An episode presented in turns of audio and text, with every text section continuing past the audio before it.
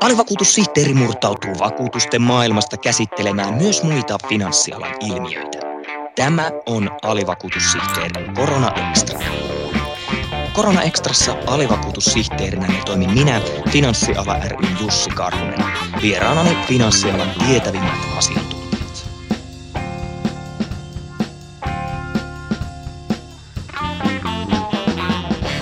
Korona on iskenyt rajusti sijoitusmarkkinoille, on ryhdytty kyselemään, lentävätkö kestävät sijoituskohteet ja päätökset nyt romukoppaan. Alivakuutussihteerin vieraana aiheen tiimoilta ovat OP-ryhmän pääjohtaja ja Finanssiala ryn hallituksen puheenjohtaja Timo Ritakallio. Tervetuloa. Kiitoksia. Sekä Ålandsbankenin Suomen liiketoimintajohtaja ja Finanssiala ryn vastuullisuustoimikunnan puheenjohtaja Anne-Maria Salonius. Tervetuloa. Kiitos. No, Timo Ritakallio, ensimmäinen kysymys sinulle. Miten se nyt on? Paljon on puhuttu siitä, että raha alkaa puhua vihreästi, mutta onko vastuullisuus sijoituskohteissa nyt hyllyllä ja palattu vanhaan kunnon rahantaontaan, kun tämä koronakriisi on päällä? Mielestäni vastuullisuus ei ole sijoitustoiminnassa ja sijoituskohteiden valinnassa millään tavalla hyllyllä päinvastoin. Vastuullisuus on koko ajan tullut yhä tärkeämmäksi osaksi sijoitusanalyysiä ja päätöksentekoa. Ja tämä pandemia ei ole millään tavalla muuttanut tilannetta, vaan oikeastaan korostanut jälleen kerran laajasti ajateltuna vastuullisuuden merkitystä myös sijoitustoiminnassa. Tällaisessa kriisissä testataan myös, kun ajatellaan ESG-kriteereitä, niin sitä sosiaalista näkökulmaa, miten esimerkiksi työnantaja huolehtii työntekijöistään tällaisen kriisin keskellä – Toisaalta, jos tarkastellaan sijoituskohteista, vaikka joukkovelkakirjalainoja, niin koko ajan näyttää siltä, että kiinnostus tällaisia sosiaalisia ja kestävän kehityksen bondeja kohtaan on vain lisääntynyt ja on ollut itse asiassa ennätysmäisellä tasolla, eli tästäkin näkökulmasta vastuullisuus kiinnostaa sijoittajia. Ja sanoisin, että isossa kuvassa kaiken kaikkiaan vastuullisuus on saanut lisää jalansijaa sijoituspäätösten osana. Mielenkiintoista on myös tarkastella, miten sijoituskohteet on käyttäytyneet tämän kriisin aikana ja on löydettävissä esimerkkejä, että vastuullisesti toimivien yritysten, vastuullisten sijoituskohteiden, vaikka osakekurssilaskut ei ole ollut yhtä jyrkkiä kuin joillain muilla sijoituskohteilla. Tästä on vertailuja tehnyt niin Standard Poor's, Morgan Stanley, Bank of America ja, ja niin edelleen. Ja kun mä katson vaikka OP-ryhmän vastuullisten teemarahastojen osalta niiden performanssia näin tämän kriisin aikana, niin voi tehdä ihan samoja havaintoja.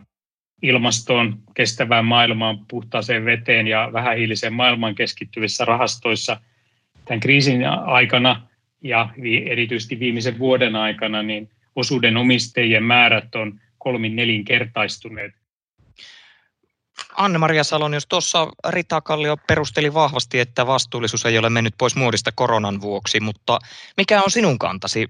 Onko olemassa minkälaista pelkoa siitä, että ilmastonmuutoksen torjuntaan käytetyt panokset vähenisivät koronan myötä? No kyllä on samaa mieltä kuin mitä Timo tuossa juuri sanoi, että tämä asia on ollut ja pitääkin olla paljon esillä, mutta kyllä tietysti tämmöisessä kriisissä huoli myös on aiheellinen, ja, mutta onhan asiantuntijat ja talousasiantuntijat mukaan lukien niin korostanut sitä, että nyt ei saa unohtaa ilmastotavoitteita ja ilmastoinvestoinnit pitäisi suunnata nimenomaan asioihin, jotka edistävät ilmastotavoitteita. Ja, kyllä se niin on, että huolimatta akuutista tilanteesta, niin tulee katsoa pitemmälle eteenpäin ja pyrkiä tekemään just niitä valintoja, jotka tukee ilmastotavoitteita ja luonnon monimuotoisuuden säilymistä. Ja jos mä mietin niin kuin meidän pankkialan ja finanssisektorin kannalta, niin kyllä niin kuin näiden ympäristöasioiden huomioiminen se on meidän riskienhallinnan asia myös, eli yhtiöt, jotka huomioi ympäristöasiat ja sopeuttavat toimintaansa, niiden mukaan on niitä, jotka tulevat pärjäämään tulevaisuudessa ja on myös niitä, joita pankkien ihan liiketaloudellisessa mielessä kannattaa rahoittaa ja joihin sijoittaa. Ja tästähän Timo juuri äsken sanoi myös vähän faktaa, mitä on tässä kriisissäkin nähty. Pankkirahoituksen lisäksi yrityksille on jaettu myös yritystukia koronan vuoksi ja tehty mittavia elvytystoimia. Timo Ritakallio, pitäisikö näitä koronakriisin haittoja lieventävien yritystukien yksi kriteeri olla ilmastonmuutoksen hillintä? Mielestäni on perusteltua miettiä tarkkaan, että millä tavalla tätä ilmastonmuutoksen hillintää voidaan myös näillä elvytystoimilla tukea. Ja silloin voidaan käyttää kriteerinä myös sitä, että, että elvyttämistä tehdään niin, että, että edellytetään vastuullista ja kestävää toimintaa ja toimenpiteitä yrityksiltä niillä elvyttämiseen käytettävillä rahoilla, joilla tuetaan ilmastonmuutoksen hillintää. Ja on hyvä muistaa, että digitalisaatio monella tavalla on myös osa ilmastonmuutoksen hillintää ja se voidaan hyvin huomioida tässä, kun mietitään tätä yritystukien kanavointia. Tietysti aina pitää kuitenkin muistaa, että, että tällaiset yritystuet on poikkeustilanteessa käytettävä instrumentti, eli pidemmällä tähtäimellä pitäisi pyrkiä siihen, että, että markkinaehtoinen kehitys yrityksissä johtaa vastuulliseen liiketoimintaan ja, ja sitä kautta muun muassa ilmastonmuutoksen hidastamiseen. Ja mä uskon, että me eletään juuri sellaista murrosaikaa, että tällainen kehitys on voimistumassa kaiken aikaa yhä useammassa yrityksessä. Esimerkiksi Open tällaisessa suuryritystutkimuksessa, tuoreemmassa tutkimuksessa 73 prosenttia suurten yritysten johdosta vastasi, että yritysten tehtävänä on ratkoa myös yhteiskunnallisia ongelmia. Ja ilmastonmuutos, jos joku on yhteiskunnallinen, kaikkia koskittava ilmiö. Ja, ja siinä mielessä tämä tilanne on tältä osin lupava, mutta ehdottomasti minusta elvytystoimia niin kansallisella tasolla kuin Euroopan unionin tasolla pitäisi ohjata niin, että ne tukee myös ilmastonmuutoksen hillintää. Puhutaan hieman tuosta vastuullisesta sijoittamisesta instituutiotasolla. Finanssiala on ehdottanut erillisen ESG-rekisterin luomista, jossa nämä kirjaimet ES ja G tulevat sanoista environment eli ympäristö, social eli sosiaalinen ja governance eli hallintotapa. Ja näillä kirjaimilla ja lyhenteillä siis viitataan vastuullisuuden eri osa-alueisiin. Millainen tuo rekisteri olisi ja miksi sellainen finanssialan mielestä pitäisi perustaa? Anna-Maria Salonius.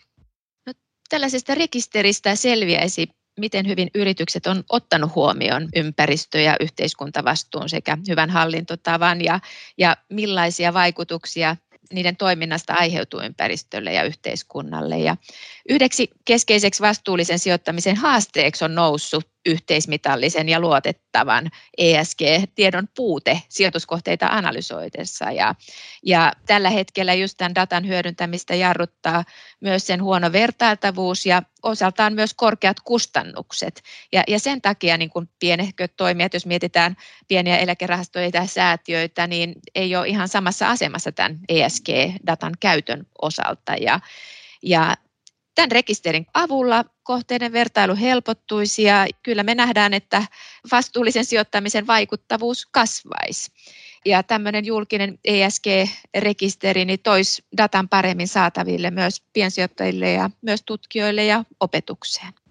Kun tämä puuttuu, tämä ESG-rekisteri, niin miten yksittäinen sijoittaja voisi varmistua tällä hetkellä omien sijoitustensa kestävyydestä helposti. Kun tässä kuitenkin alkuvuonna tutkimuslaitos Norstat teki kyselytutkimuksen, jonka mukaan piensijoittajista jopa puolet pitää ilmastovaikutuksia kaikkein tärkeimpänä sijoituskohteen valintakriteerinä. Niin jos kerran tällainen rekisteri puuttuu, niin mitä konsteja tällä hetkellä piensijoittajalla on käytössään? Kyllä, tämä todellakin tuli näissä tutkimuksissa ja, ja me nähdään myös Ålandsbankenissa ihan meidän asiakkaiden kohtaamisessa ihan sitä samaa. Eli, eli se vastuullisuus on tärkeää ja niin kuin se on myös tärkeää meillä sitten pankeissa riskien hallintana. Nyt esimerkiksi tänä päivänä niin tämmöinen vertailu, mitä yleisesti käytetään, on Morningstar.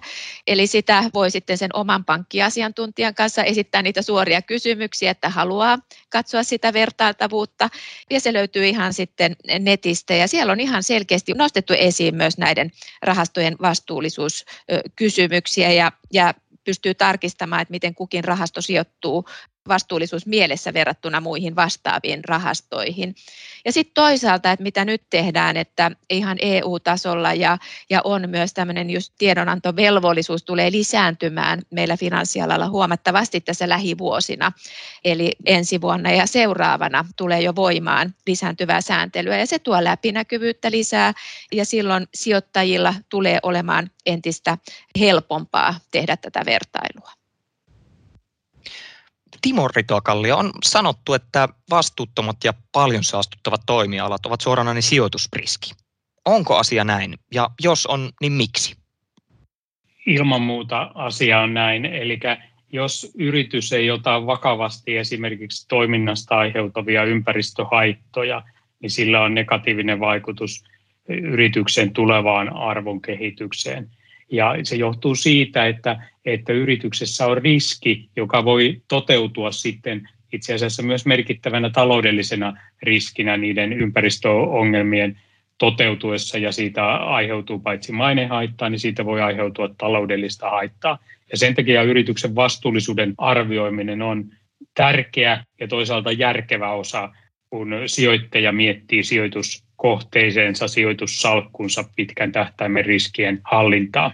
On esimerkkinä päivän selvää, että jos pankki tai vaikka teleoperaattori ei ota tietoturva- ja tietosuoja-asioitaan riittävän vakavasti huomioon liiketoiminnassaan, niin yhtiöhän toimii silloin vastuuttomasti.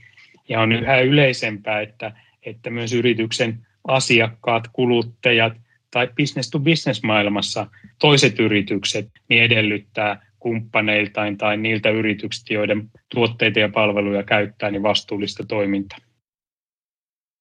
No tämä on siis selvää, että kun finanssiala sijoittaa rahoja, niin täytyy miettiä, että minkälaisiin kohteisiin ne rahat sijoitetaan ja sitä kautta pystytään tätä vastuullisuutta finanssialalla toteuttamaan. Mutta kun puhutaan finanssialan vastuullisuudesta, niin mihin kaikkialle se ulottuu muualle? Mitä muuta kuuluu kestäviin ja vastuullisiin toimiin finanssialalla? Itse näen, että tämän vastuullisuuden tulee olla sisäänrakennettu osa finanssialan yritysten kaikkea toimintaa on se sitten toimimista varainhoitajana, on se sitten toimimista siinä, että luodaan myös välineitä, niitä vastuullisia sijoituskohteita, joihin, joihin sitten asiakkaat voi sijoittaa. Mutta on se myös sitten sitä, että yhä enemmän siinä sijoitusneuvontatyössä käydään dialogia eh, asiakkaiden kanssa ja otetaan huomioon asiakkaiden odotuksia näiden vastuullisuusnäkökulmien eh, osalta ja sitten tehdään siltä pohjalta sitä sijoitusneuvontaa ja toisaalta jaetaan taas sitä tietoa asiakkaille, jota kertyy, kun tehdään näitä analyysiä sijoituspäätösten taustaksi.